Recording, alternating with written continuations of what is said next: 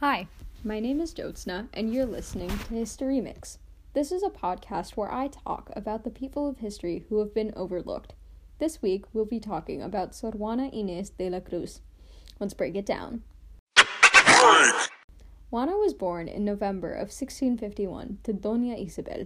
Juana was born out of wedlock, and her father left her mother not long after Juana was born. Luckily for the family, Doña Isabel's parents were from Spain and were members of the highest class of Mexico. This allowed for Juana and her sisters to grow up comfortably. Doña Isabel was a strong and capable woman. She properly managed one of her father's estates even though she was illiterate.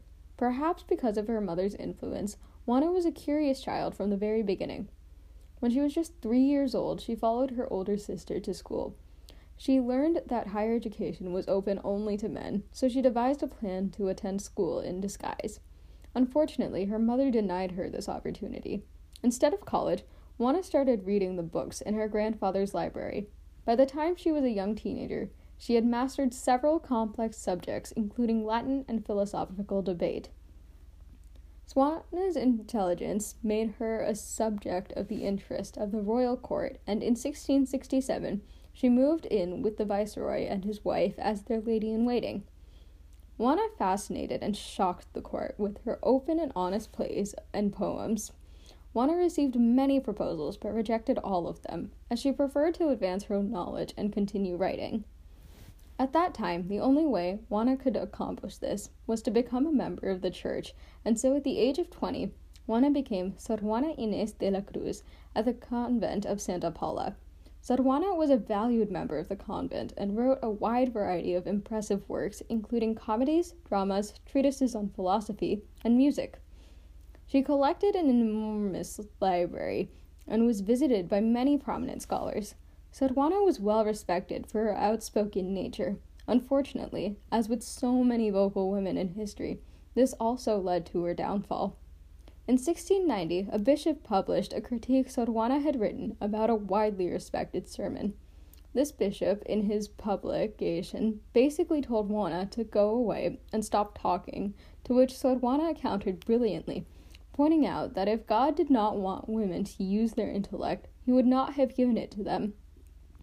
This confrontation managed to reach the Archbishop of Mexico, who was a deeply conservative person. Slowly, Sor Juana was forced to sell her books and stop writing. She was stripped of her honors and prestige and forced into submission. Juana was infuriated. Even still, she was unwilling to leave the church, and thus she angrily renewed her vows. She signed them in her own blood, saying, Yo el peor de todos, meaning I, the worst of all. Unable to learn further, Juana turned to charity work. In 1695, she died from a disease she was infected with while nursing her sisters. She was 44 years old. Now, let's mix it up. I am just so completely in awe of this woman. She's such a wonder. She was completely self taught, which is remarkable on its own, but she was so intelligent that she attracted the attentions of some of the greatest minds from history. When she was just about 16, a panel of 40 scholars was gathered to test her knowledge, and they didn't go easy on her. They asked her some of the most difficult questions, ranging from math and philosophy, and she answered every single one of them. I'm so inspired by her outspokenness and writing capabilities, and I'm almost more impressed by her feminist values. She wrote this poem that translates to You Foolish Men where she openly calls out the hypocrisy and double standards so many men held, and it's fascinating and frankly hilarious. One of my favorite lines from this poem says, What kind of mind is odder than his who mists a mirror and then complains that it's not clear? I really love this quote because I feel like it encapsulates so much of what women face when it comes to how they are treated. There's this idea that all women can be placed into two categories, and it's just so untrue. So Juana understood that and challenged the forces that tried to silence her.